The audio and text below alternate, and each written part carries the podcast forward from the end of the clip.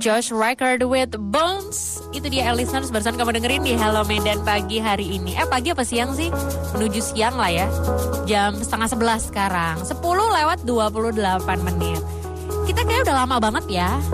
Nggak pernah denger COVID-COVID ini lagi. Kayak kita soalnya udah kembali rasanya sih kayak udah kembali kepada kehidupan kita normal yang dulu gitu ya. Kayak hah masih ada COVID ketika kita dengar ada berita teman atau mungkin saudara yang kena covid kita bahkan sampai emang covid masih ada? gitu ya. Nah, tapi ternyata nih beneran masih ada loh. Dan bahkan bisa dibilang angka positif COVID-19 itu masih terbilang tinggi sampai dengan sekarang. Dan di saat yang sama banyak juga nih orang yang sakit dalam beberapa waktu ke belakang karena cuaca yang ekstrim ini gitu loh. Jadi kayaknya sih kita perlu ya belajar lagi nih. Kalau kemarin-kemarin selalu kayak harus belajar tentang gejala-gejalanya, kita juga kayak sekarang harus belajar lagi deh. Karena di tengah munculnya subvarian terbaru ini, itu tuh udah mulai banyak subvarian terbaru Arcturus ke Indonesia.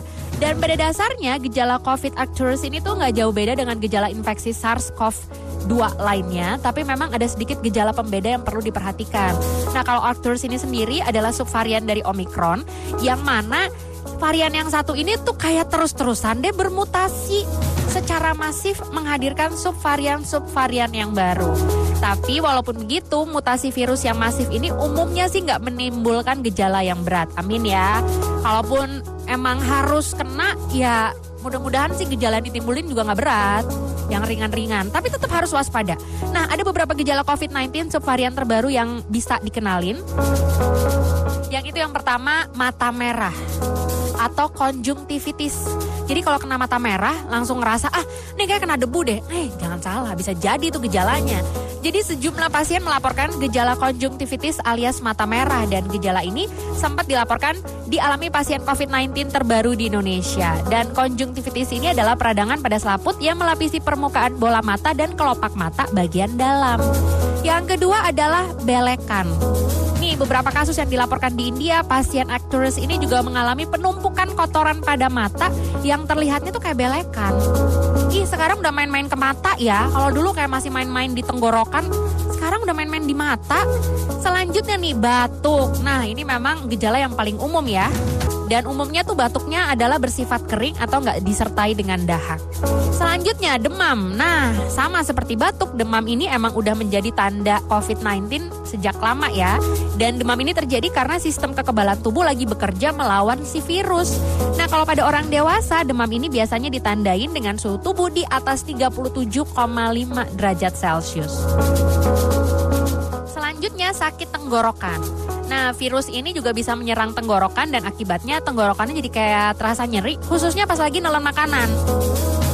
Jadi pas lagi nelen makanan kok sakit ya, padahal kayak nggak ada nelen batu, kok sakit gitu. ya itu emang salah satu gejalanya tuh. Selanjutnya adalah nyeri persendian. Nah, nyeri persendian ini katanya biasanya sih itu hadirnya barengan sama demam. Dan rasanya nyeri ini tuh merupakan respon tubuh terhadap sistem imun yang lagi bekerja keras melawan virus. Tapi di kebanyakan kasus, rasa nyerinya tuh biasanya dirasain di seluruh bagian tubuh. Selanjutnya yang terakhir nih, gejalanya adalah nafsu makan menurun. Jangan seneng dulu, ih ini tandanya aku mau diet. Bukan, jangan. Justru harus khawatir kalau nafsu makan turun. Karena dalam kondisi sakit, indera perasa kan biasanya terganggu nih. Dan bukan gak mungkin kalau hal ini membuat nafsu makan jadi menurun. Dan itulah dia tadi beberapa gejala COVID-19 subvarian terbaru.